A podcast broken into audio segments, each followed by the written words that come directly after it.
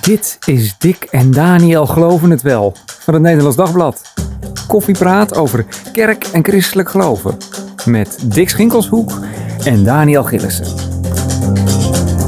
Wees maar niet bang, want jullie zullen in goede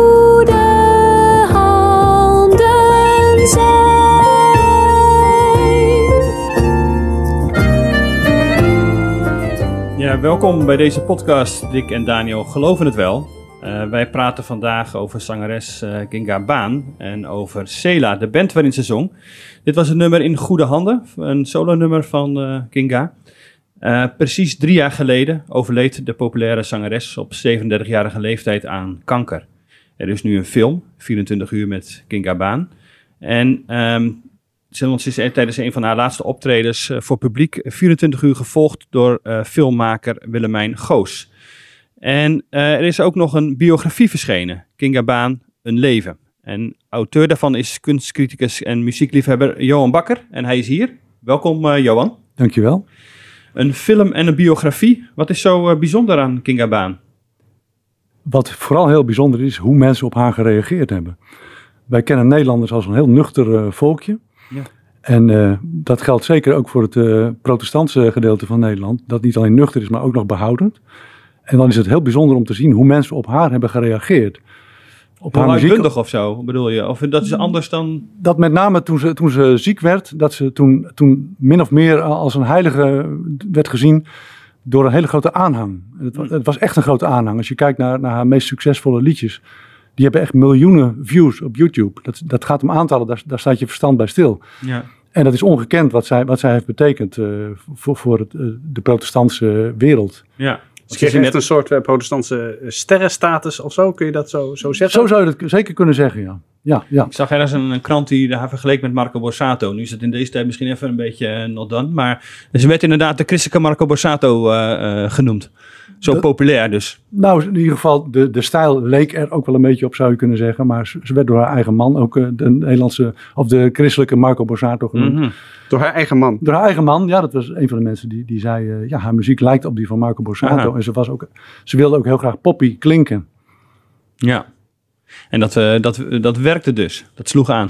Ja, hoewel ik betwijfel of ze echt zo poppy was. Want ik, ik vond Mm. haar eigenlijk, eigenlijk te goed om haar een poppyzangeres eh te noemen. Wat bedoel je daar dan precies mee? Nou, ze, Ja. ze, beheerst, ze beheerste zo ontzettend veel stijlen. Dat moet ik ook toegeven dat ik dat tijdens mijn onderzoek pas, pas ontdekt heb. Dat, ze- dat ze Mm. zo veelzijdig was. Ik kende haar ook vooral van Cela. En toen ik haar solo-cd's ging beluisteren... en daarnaast ook nog allerlei andere materialen kreeg, eh, kreeg toegestuurd... dus van, van, van opnames die nooit op cd zijn verschenen... toen viel ik echt van mijn stoel van, van de kwaliteit daarvan. Ze zong zelfs jazz, ze zong hip-hop... Ze, of ze zong, ze zong eh, house, ze zong... Je kan het zo gek niet verzinnen of ze zong het. Oké. En ze is, want ze is vandaag, hè, we nemen dit op op 6 mei, eh, vandaag drie jaar geleden overleden. Hoe kwam jij in, eh, op het idee om een, eh, een biografie te schrijven?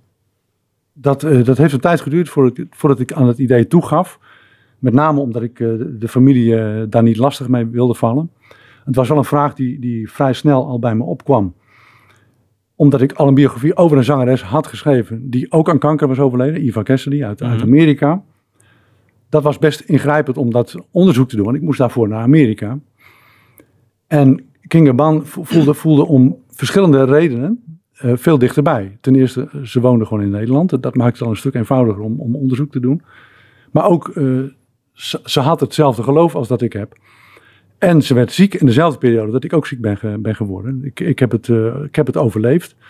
Maar ik ben wel in dezelfde periode ziek geweest. En, en dat, dat werd ook in de kerk werd dat, werd dat benoemd. De zangeres van Sela is, is ziek. Dat vond Ja. ik op zich al iets heel bijzonders. Dat dat dus werd gezegd over een zangeres. Dat er voorbeden werd gedaan voor een zangeres. Die heel veel mensen eigenlijk niet eens heel goed kenden. En Maar- even voor de goede orde, Ja? die helemaal niet, niet bij jou in de kerk zat. nee, Eh, dat- nee, nee, nee, nee, nee, nee. Ik, ik, Haar, ik haar, woon- ik haar woon nummers er werden gezongen in de kerk dan? Dat, ja, zeker. Ja. Vol- Nou, dat wil zeggen de nummers van Sela. Eh, Ja. die werden niet gezien als haar nummers, maar Nee. de nummers van Sela. En dat geldt met name voor Sela zelf. Sela zag zichzelf graag als collectief. En niet als een Ja. groep, eh, als Nee. een begeleidingsgroep van Kinga. Maar nog even over jou. Ja. Ben jij altijd een, een fan geweest? Zou je dat zo kunnen zeggen? Nee, zo, zo zou je het niet kunnen zeggen. Ik, eh, ik ken Sela omdat ik in een kerkband zat die veel Sela muziek speelde. Want in die tijd, ja, welke kerk eh, kwam je niet waar, waar Sela muziek klonk. Dat was, was eigenlijk in alle kerken. En dat is ook al heel bijzonder. Dat het in heel veel verschillende kerken, dat die muziek werd gebruikt als, als kerkmuziek. Ja, precies. Dus als je dus niet, eh, wat is het, in, niet in een kerk zit met, waar alleen psalmen worden gezongen, of niet in een kerk eh, met een hele hoge liturgie, zeg maar, dan kom je al snel met muziek van Sela in Dat, aanraking. dat klopt. Dus, dus, dus ik kwam bij in aanraking doordat ik muzikant was. En nou, toen dus voorbeden voor haar werd gedaan, toen ben ik me uiteraard wat meer erin gaan verdiepen. En toen wist ik, oh, dat is de zangeres van Sela.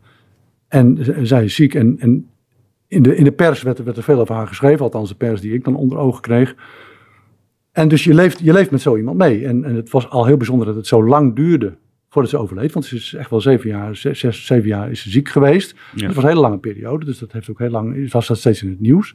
En toen overleed ze. En toen dacht ik nog niet meteen van, ik ga daar een biografie over schrijven. Want ik had ook wel schroom om naar die familie toe te stappen van, zal, zal ik dat doen? Hmm. Maar het werd ook wel vaak tegen mij gezegd van, zou dat niet echt iets voor jou zijn?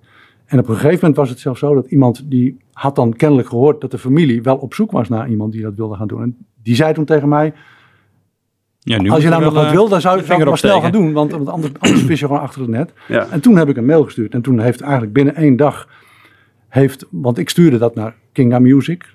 Geen idee wie daarachter zat, maar dat bleek dus eh, haar manager eh, Martin Eimker te zijn. En Reinder Eimker, dat is de man van Kinga Baan. Dus zij samen Hm. runnen eh, Kinga Music. En zij hebben me uitgenodigd voor een gesprek. En eigenlijk bleek toen al tijdens het eerste gesprek, oh, we zitten op dezelfde lijn. Ja. We willen namelijk niet alleen maar een heilige van haar maken, want dat is al genoeg eh, gedaan. Dat werd ook in heel veel kranten en tijdschriften werd zij als, als een halve heilige neer- neergezet. En over de muziek ging het niet zo vaak. En ook de familie wilde graag eh, dat de muziek wat meer centraal kwam te staan Ja. in, in een biografie. Nou, laten we even nog naar een nummer van haar eh, luisteren wat eh, vrij eh, bekend is. Ik zal er zijn. De is zeker, ja eindeloos goed. Als ik eens moet sterven, als ik u ontmoet, dan droogt u mijn tranen. U noemt zelfs mijn naam. Blijft bij mij, Jezus. Laat mij niet gaan. Dit is wel een nummer wat echt heel bekend is, wat veel gezongen wordt in, eh, in kerken ook. En wat, nou ja, als je de achtergrond nu eh, weet en eh, hoort, dan, eh, dan doet dat vaak ook wel wat met, eh, met mensen. Ja, ik merk Ehm, wel, dat, eh, dat gaat wel een beetje zo over je huid heen, zeg maar, Ja. dat, eh, dat gevoel. Ja. Hans Maat, eh, directeur van het Evangelisch Werkverband, eh, heeft dit eh, eh, ehm, nummer geschreven. Ook op de avond zei hij dat hij hoorde dat Ginga uitgezaaide borstkanker had. En hij zegt erover in een interview: Ik kan hele theorieën opsommen over waarom het liedje het goed doet. Maar soms is de simpele conclusie dat je iets raakt waarmee iedereen wat heeft. En dat God het krachtig gebruikt. Dat geldt voor Ik zal er zijn. Het gaat over de naam van God. Kernachtiger kan het niet. Ehm, Hans Maat stond al een beetje aan het begin van CELA, hè, ooit als de protestantse jongerenorganisatie HGB, waar Hans Maat bij werkte. Ehm, hij stond helemaal aan het begin van, van CELA, eigenlijk de groep die uit nou ja, de HGB is ontstaan. Dat klopt. Eh, Hans Maat heeft inderdaad de tekst eh, geschreven van Ik zal er zijn. Eh, Kinga zelf heeft meegewerkt aan het schrijven van de muziek daarvan. Dat is ook Hmm. niet onbelangrijk, lijkt me. Als je, Nee. als je het hebt over een lied, de melodie en, en, en de bijbehorende akkoorden. Dat heeft ze samen met, eh, met Adrien Roest, die ook eh, al vanaf het begin af aan deel Ja. heeft uitgemaakt van Cela, heeft ze dat geschreven. Dus eigenlijk hebben ze met z'n drieën de- dat, stu- dat, dat lied gemaakt. gecomponeerd. Ja. ja. ja. En, en ehm, want even helemaal dan, dan even naar, naar het begin. Hè. Het begon even, we zeggen toch maar even met Cela beginnen. Omdat Mhm, het een ja, bekende zeker, zeker, eh, band is. Die dus werd opgericht door Hans Maat. eh, met het idee van er moeten nieuwe nummers komen. Eh, de kerk heeft daar eh, behoefte aan. Voornamelijk toen nog gericht op, op, op, op jongere organisaties. De, de jongere club zeg maar, van, van kerken binnen de protestantse kerk. Ehm, en eigenlijk is dat heel groot geworden. Ja, ja toen, toen hij daarmee begon, toen hing er ook echt verandering in de lucht, eh, zou je kunnen zeggen. Ja, we zitten rond het jaar 2000. Ja, precies. Kun je, Ja, kun je- ja, ja. kun je zeggen? Ja, vlak na 2000 toen begon het echt, echt te leven in, op, op heel veel verschillende manieren. Eh, je had eh, bijvoorbeeld de Australische band Sons of Cora. Die, die, die werden ook in Nederland bekender. Mhm. Dat ging eerst nog ja, via cd's die nog een beetje onderhands werden verkocht. Maar uiteindelijk kwamen ze, gingen ze een tournee maken door Nederland. En eh, bleken ze een behoorlijke aanhang eh, te hebben. En het is ook wel grappig dat toen eh Sons of Cora voor het eerst in Nederland was... dat toen in het voorprogramma Trinity eh, speelde. Precies, van de, de gebroeders Smelt. De gebeurde smelt. En, en ik mocht toen verslag doen van het concert van Sons of Cora. En toen zat ik met de jongens van Trinity aan tafel. En die zeiden, gaat u ook over ons schrijven? En toen zei ik, wie zijn jullie dan? Dat waren van die opgeschoten jongens toen nog. Ik denk dat ze nog geen eens twintig waren. Ja. Dat was voor het Nederlands Dagblad? eh, Eh, dat was voor de nieuwe koers. eh, was het Ah, dan. ja. ja. Jullie, jullie niet onbekend aan. Nee, precies. Ook een eh, tijdschrift uit onze uitgeverij. ja. Precies, precies. En, en, en dat vond ik wel grappig dat ze daar zo over praten. En toen zei ik, vertel eens iets meer over jullie. En toen vertelden ze ook over een project, Cela. Dat was de eerste keer dat ik die naam hoorde. Ja. En eh, nou, niet de laatste, blijkt. Dus, dus in die tijd zullen ze begonnen zijn. En deze, Ja, want Albert Smelt, El- de, de, de, Albert, de ja. voor- frontman, zomaar even zeggen, van Trinity, die Ja. eh, zong ook voor Cela. Die stond Ja. aan het begin, was die ook eh, betrokken daarbij. die zat vanaf het begin af aan, was hij erbij. Samen met zijn broers, Nick en Johan, die ook in Trinity zitten, maar die ook in Cela zaten. Ja. En ik vermoed dat Hans Maat hun talent vroeg heeft gezien en gedacht heeft, hier zit potentie in, hier, kunnen we iets mee. Dus dat, dat muzikaal, maar ook textueel, dat dat samen ging. Dat, dat ze een, een soort middenweg eh, zouden vinden eh, qua kerkmuziek, die, die, die tussen popmuziek en, en, laten we zeggen, de klassieke liturgische muziek in zou kunnen gaan zitten. Ja. En, ja, eh, want, dat- want dat is altijd mijn beeld geweest. Je hebt, er zit een soort van, zeker in het begin, een soort eh, sfeer van de, van de klassieke gezangen, zeg maar. De, de bekende meezingers in, Ja. de, in, de, in de kerk, om wat maar even oneerbiedig te zeggen. Opwekking, er zit nou, inderdaad iets popmuziek achter. En dat moest ergens op een of andere manier, dat was het idee van Cela, dat moest, dat moest er bij elkaar gebracht worden of zo. Je moest zowel die, die klassieke kerkganger als mensen die iets meer in iets eigen tijd zowel, die moest je allebei Hmm. kunnen, kunnen, kunnen aanspreken of zo. Dat was het idee. Nou kijk, het, het probleem was dat toen er voor het eerst voorzichtig sprake was van, van popmuziek, in, in, laten we maar zeggen, de behoudende kerken. Toen gebeurde het vaak dat je de hele dienst orgelmuziek had en dan bijvoorbeeld één of twee liedjes werden dan door een band gedaan. Want hè, was, was dan het verhaal, mensen willen dat graag. Maar het gaf vaak spanningen. Dat een organist zei, dat zijn jongens die kunnen helemaal niet spelen. Of die hebben heel veel herrie. Of die Mm. hangen een microfoon boven de drums in plaats van boven de instrumenten die wel versterkt moeten worden. Hè. Dus dat gaf, vaak spanning en conflicten. En Hans Maat zag dat en die dacht, we moeten gewoon aan de basis iets gaan opbouwen wat gewoon, wat gewoon goed is, wat kwaliteit heeft. En, en da- dat we eigenlijk de- beide vleugels te vriend houden. Nou, dat is volgens mij redelijk gelukt met het, eh, met het hele Cela, Cela verhaal. En, en dus Albert en Niek die zaten erbij, Albert en Niek en Johan. En die wilden al heel graag ook Kinga Baan er- erbij hebben. Hmm. Maar dat lukte steeds niet. En dat is ook een beetje de rode draad in het verhaal van Kinga. Ze- was absoluut niet ambitieus. Want wat, deed- wat deed ze toen dan? Wat was ze in die tijd eh, dus wel aan het zingen al? Ze, ze was toen al, eh, bijvoorbeeld bij Psalmen voor Nu, Oh ja, om maar iets te noemen. Ja. Wat ook wel een bekende een project is. ja, project is in diezelfde periode. Wat toen ook speelde.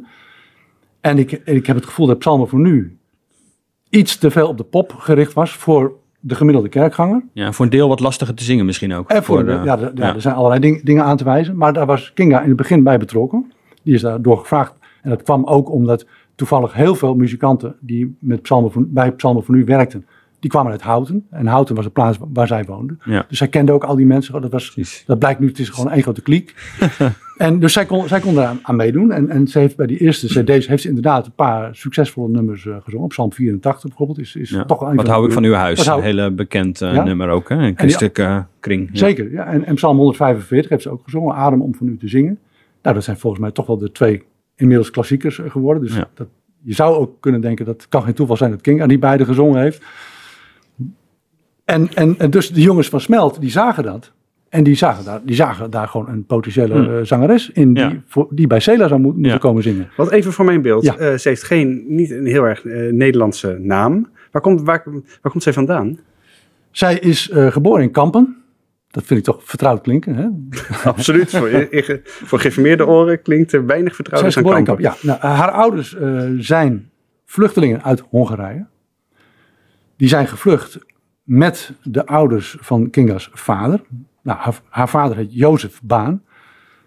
En Ja, geen ban, hè? Dus eh nee, wat is, de meeste mensen zeggen Ban inderdaad, maar het is heel duidelijk Baan. Er staat een streepje op de A. Ja. Dus dat is Orbaan. Net als Orbán, ook een Hongaar. Ja. En in, in Hongarije spreek je dat uit als baan.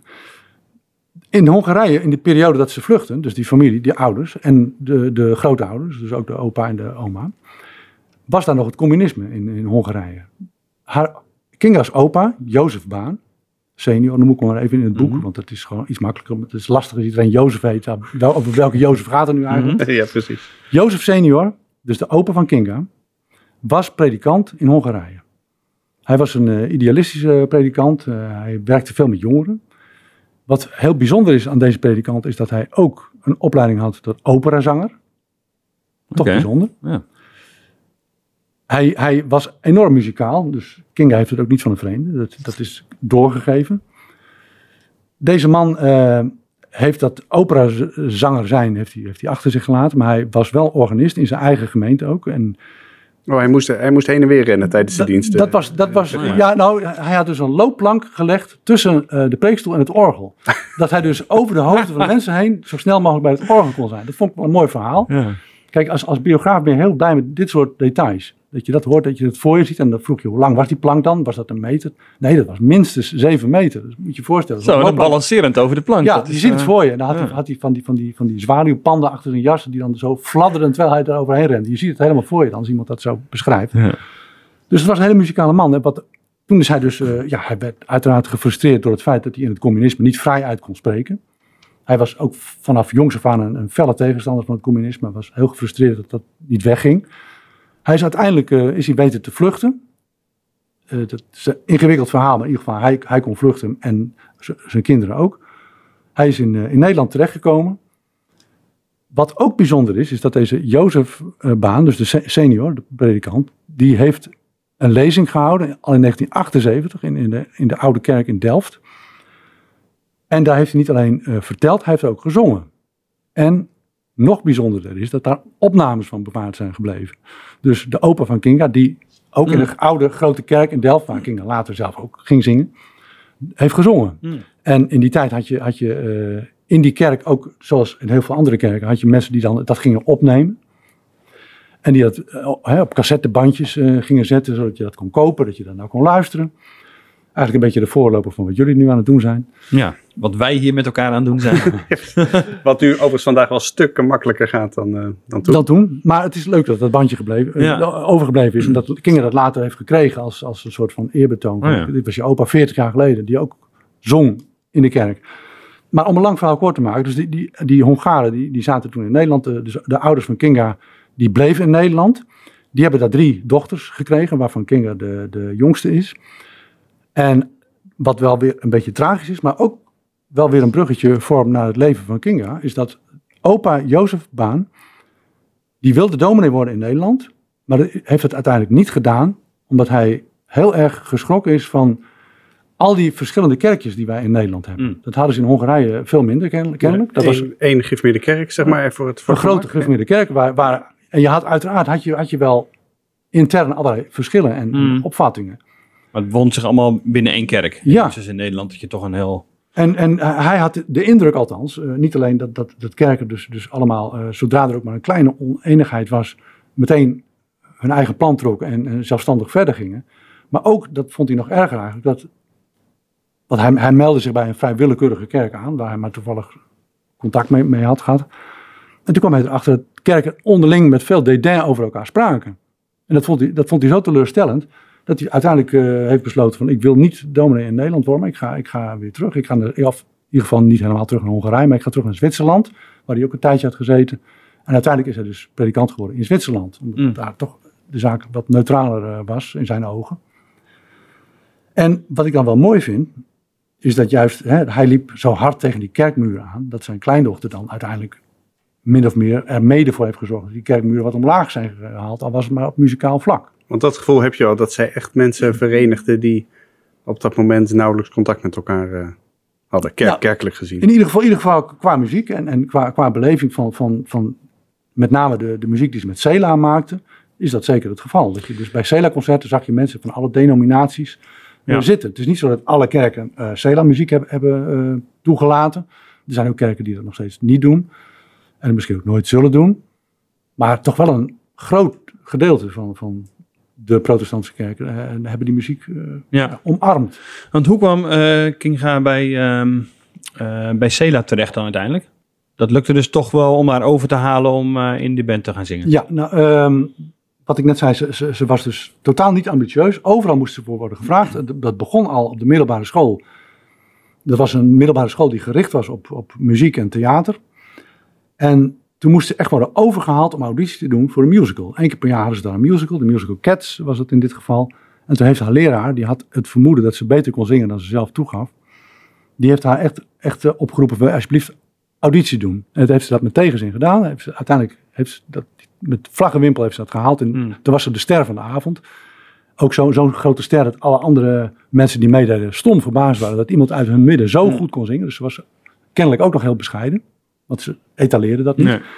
En eh, bij Psalmen voor Nu werd ze ook min of meer meegenomen door de jongens uit Houten. Nou, Niek, Albert en Johan hebben eh Kinga horen zingen bij Psalmen voor Nu. Bij het eh, eerste concert van, van toen in Utrecht. Waar ze allemaal bij waren. Dat ze elkaar aankeken, jongens, die zangeres moeten we gewoon hebben. Toen hebben ze de eerste Hmm. poging gewaagd, nog een tweede poging. En uiteindelijk, met een smoesje, hebben ze haar gevraagd... weet jij misschien iemand die het dan wel zou willen doen? En toen bleek net het moment daar te zijn dat ze dacht... nou, misschien moet ik het maar gaan doen. En zo is ze dus bij, bij Cela gekomen. Ja, ja. En, en ze heeft eigenlijk eh, haar hele nou ja, leven verder met Sela verbonden geweest. Of ze ging ook voor zichzelf Ze ging, beginnen, een- zeg maar. ze ging ehm, laten we zeggen, eh, twee jaar voor haar overlijden. Toen, kijk, die ziekte heeft heel lang geduurd. Ja. Dus, dus eerst was de vraag, ja, hoe, gaan, hoe gaan we dit doen? Want ging, even- haar ziektebeeld ging dat op en neer? Of was dat eh, duidelijk Nou, dat, het dat, was dat het een heel, heel, heel, heel agressieve vorm was? Het, het, was wel zeker dat ze het niet zou overleven. Ja. Maar er, er viel heel weinig te zeggen over de lengte van haar Ja, hoe, lang, ja. hoe lang het nog zou duren. En toen kreeg ze een hormoonbehandeling. En dat sloeg behoorlijk goed aan bij haar. Ja. Zodat ze eigenlijk vier, minstens vier jaar min of meer klachtenvrij is geweest. Ja. Maar je wist nooit hoe lang dat duurde. Dus uiteindelijk heeft ze nog tien albums gemaakt met Cela. Wat, wat, wat veel is. Gewoon veel, veel albums heeft ze meegemaakt. En op een gegeven moment, eh, toen ze wat zieker dreigde te worden. Toen hebben ook eh, haar, haar man en, en Martin, de, die dus later haar manager werd, hebben tegen haar gezegd: "Ah, Jij wilde toch ook nog wel eens een keer een solo-album gaan doen? Als je weet dat je zo ziek bent, dan is dat, dit misschien Mm. het moment om dat een keer te gaan proberen. Toen zat ze nog in Cela, heeft ze één solo-album gemaakt. En het werd goed ontvangen. Alleen toen begon ze ook steeds zieker te worden. Op een gegeven moment werd ze- werd het- was het eigenlijk niet meer, niet meer te doen om, om afspraken te maken met Cela. Toen eh Cela, die, die, die jongens hebben mij dat ook beschreven hoe dat ging. Dat was echt heel pijnlijk. Dan Mm. Wisten ze eigenlijk op de avond zelf nog niet eens of Kinga in staat was om te zingen. Oh ja. En dat gaf enorm veel spanning in die groep. Hè, want want eh, Niek en Albert waren er toen al lang uit. Ja. Die, zijn al best wel snel eh, eruit gegaan. En toen kreeg je eh, Fr- Frans Korpershoek, werd, Mhm. werd, toen, eh, werd toen de zanger. En, en die leunde nogal op Kinga, en zeker in het begin. En, en als dan plots een Kinga uitviel, ja, dan moest hij in zijn eentje alles zingen. Dus ja, precies. Dat was de, het concert was niet de, kreeg niet de vorm die het eh, anders zou hebben gehad. Nee, toen hebben ze, hebben ze wel voor de zekerheid een paar zangeressen zeg maar, ingevlogen Ja. die dan stand- stand-in waren. Ja. Maar dat vond Kinga ook weer heel vervelend, want om, hè, die onzekerheid. Dus op een gegeven moment heeft ze zelf de knoop doorgehakt. Laat ik maar ja. gewoon stoppen, want ik kan het niet elke keer meer waarmaken. Ze Nee. wist gewoon niet of, ze wel of niet kon komen. Dus, eh. Dat gaf zoveel onzekerheid en spanning ook bij die anderen. Dat zij dacht, ik moet de knoop gaan doorhakken, want zij gaan dat niet doen. Maar toen bleek dus dat ze toch nog wel een tijdje eh, bleef leven. En, en dus in staat was ook om nog wel soloalbums te maken. En dat gaf ook weer spanning, uiteraard met de jongens van Cela. Van, die dachten, ja, had ze nou uit Cela moeten stappen, want ze maakt nu wel soloalbums. Ja, precies. Nu doe je dit. eh, Ja. waarom, Mm. waarom niet met ons? Ja, Ja. ja. Je zei even aan het begin hè, dat zij zo, ehm, nou ja, haar uitstaande inspiratie eh, groot was. Dat ze ook die idool werd. Hè. Haar man, eh Reinder Eimker, zei in het Nederlands Dagblad er ook over dat eh, Kinga plantte in haar leven veel zaadjes bij mensen die geïnspireerd werden door haar. Nou, hij zei dat, dat bemoedigen en inspireren, dat wil ik ook met die biografie en met, met de film laten gebeuren. Op welke manier ehm, ja, was Kinga zo'n inspiratiebron voor mensen dan? Waar kwam dat door? Het begon eh, al voordat ze ziek was. Eh, eh, toen, toen ze in Cela kwam, was meteen duidelijk. eh, want Cela had wel een beetje succes, maar toen zij erbij kwam, toen werd het pas echt een groot succes. Mm. Dat kan toeval zijn, maar dat, Jij denkt van niet? ik denk het niet. Nee, maar goed, je, kan, je kan het niet terugdraaien. Je weet niet hoe het anders zou, Nee. zijn gegaan. Ik Maar dat, maar dat is nog, nog muzie- muzikaal, zou je kunnen zeggen. Maar dit ging echt ja, maar ook dit ging meer, was- stukken verder. Ja, maar het was meer dan muzikaal. Want, want eh, wat, wat je bijvoorbeeld goed kon zien, was dat eh, Albert en, en Kinga, die toen samen aan, aan, de voorkant van Mhm. Cela stonden en die het gezicht van de groep Ja. waren, dat die zo enorm goed op elkaar reageerden, dat ze al improviserend soms door die muziek heen gingen. En dat, ja, dat raakte mensen gewoon heel diep. Dat, dat, die gemakkelijk, dat gemak waarmee ze zongen. Ja, En dus toch die uitstraling was heel groot die, Die zij ja. samen hadden Ja. op het podium. En ja. toen ging, toen ging eh, Albert eruit en toen, en toen werd ze ziek. En dat, dat raakte ook heel veel mensen. Ja. Toen kreeg je dus de situatie dat mensen ook naar haar, eh, haar concerten toe gingen om haar nog te kunnen zien. Want Ja. ja. je hoort iemand heeft kanker. Dat klinkt heel erg. En dan ga je al naar zo'n concert met de gedachte, misschien is het wel de laatste keer dat ik Ja, haar zie. ja, precies. Maar je had ook mensen die, die waren zo ja, in de ban van Kinga, zou je kunnen zeggen, dat ze naar elk concert toe wilden gaan. Hm. En, je had, eh, eh, en het werd, dat werd erger. Maar het kwam ook omdat zij heel goed, heel goed eh, met mensen eh, ja, kon communiceren. Ze, ze gaf mensen een veilig gevoel. En ze stond te zingen, hadden mensen echt het gevoel, eh, ze heeft het tegen mij.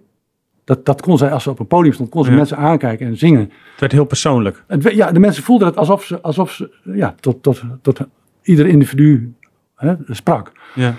En, en, eh, en, dat, en dat raakte mensen. En toen, ze, en toen ze zo ziek was, toen kreeg, toen kreeg ze iets, bijna iets bovenmenselijks ook voor die mensen. Van, van, omdat ze ook die ziekte eh, benoemde op een gegeven moment. Op een gegeven moment ging ze lezen, ging ze Psalm 73 voorlezen. Hè, van, van al, al bezwijkt mijn hart, al, al, al, al brokkelt mijn lichaam af. eh, de rots eh, van mijn bestaan is God.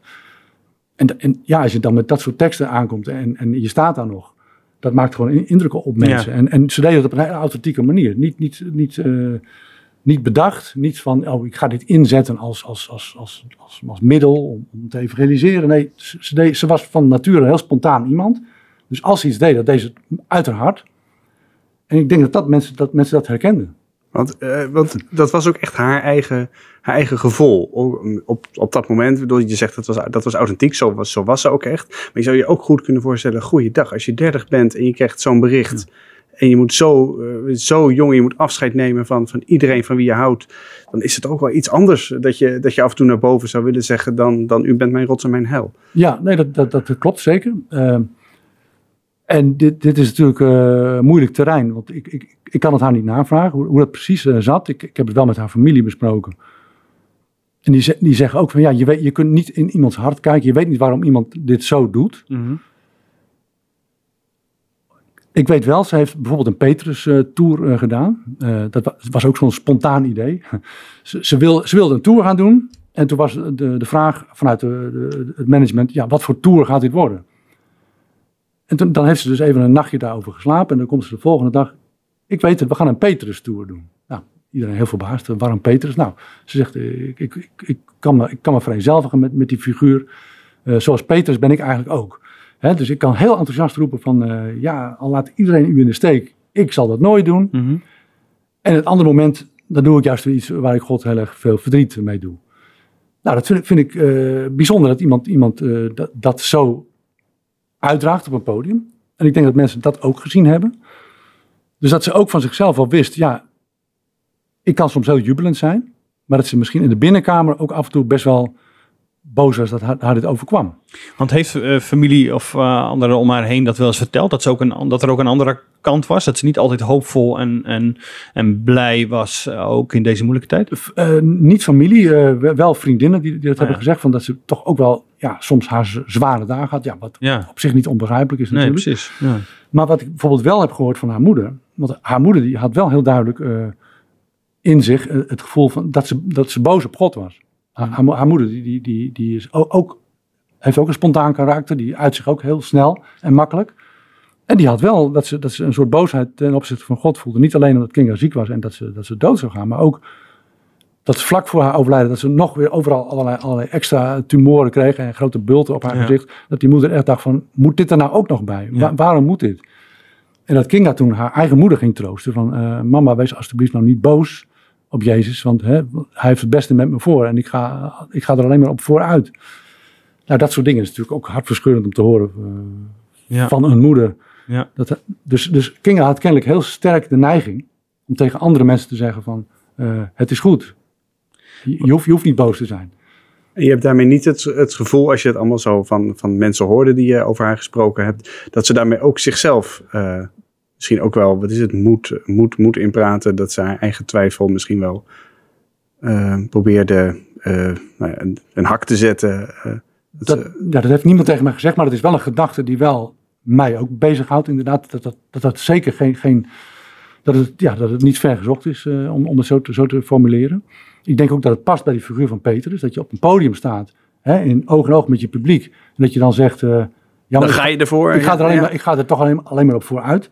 En als je dan weer terugrijdt, dat je alleen in je auto naar huis rijdt, dat je dan toch denkt, ja, en die kinderen dan. eh, hè, mijn dochter die zit straks in groep 8, die gaat, die gaat in een musical zingen, en dat ga ik niet meer zien. Nee. Dat soort dingen. Dat is toch vreselijk. Ja.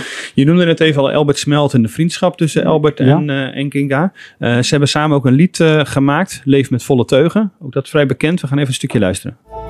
Leef met volle teugen. Glimlach elke morgen. Elke morgen. Nooit gedacht dat het zo tot een eind zou komen.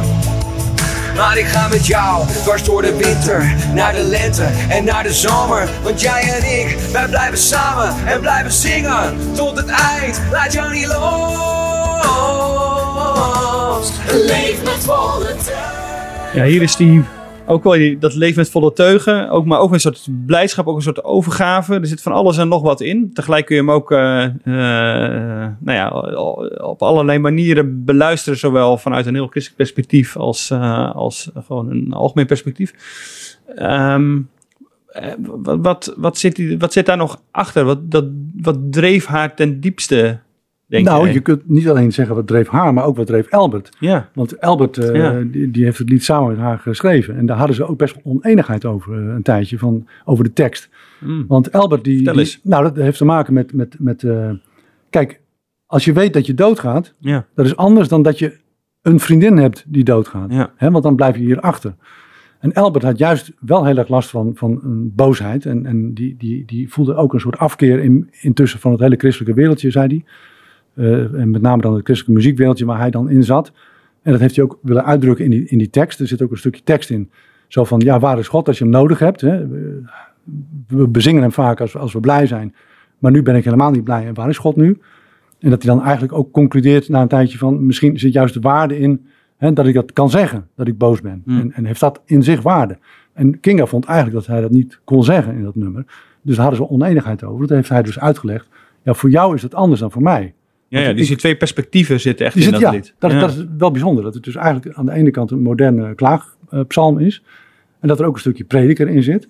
En dat, dat, het, eh, dat het ook die tweestemmigheid heeft. Van de ene gaat dood en de ander ziet iemand doodgaan.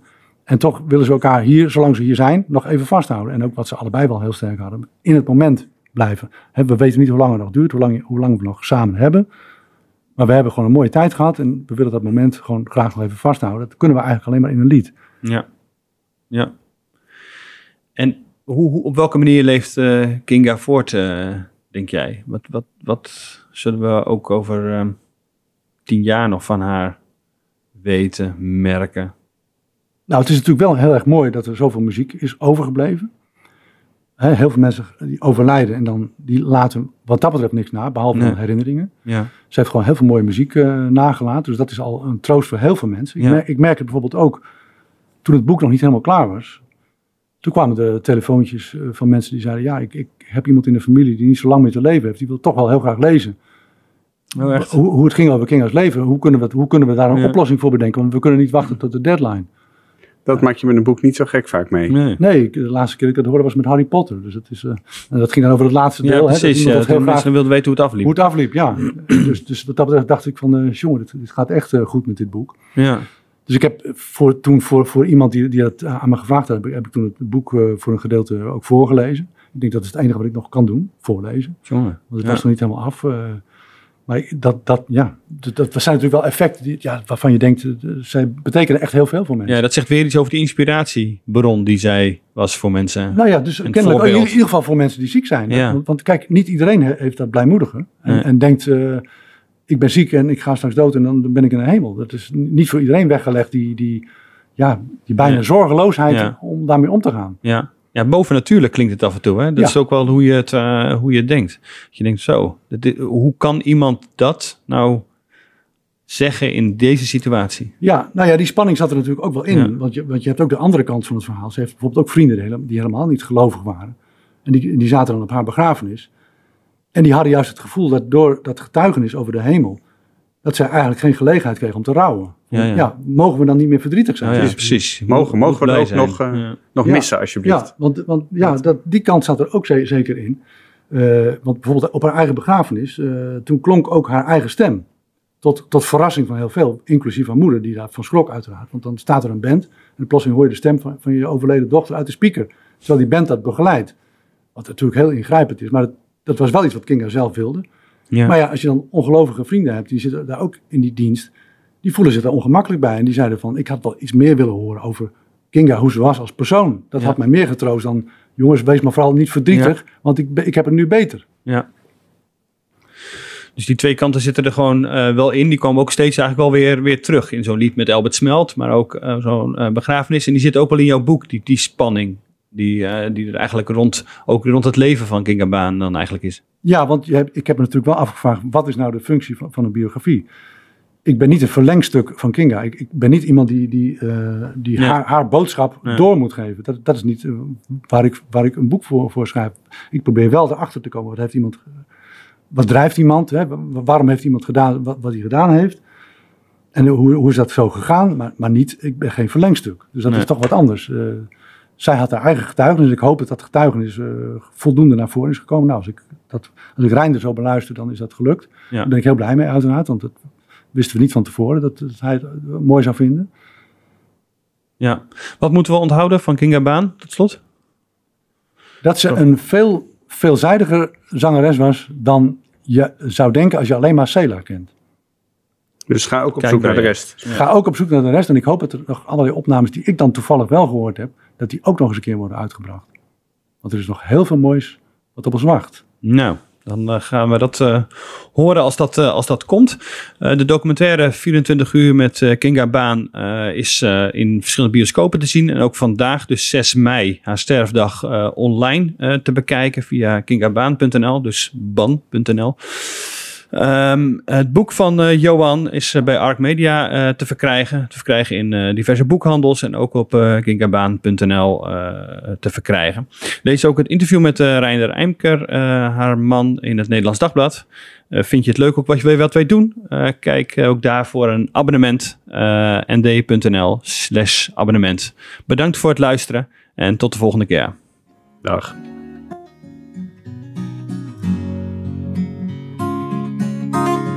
Als het lied dat je zingt, als muziek die je dwingt om te dansen en niet meer te denken.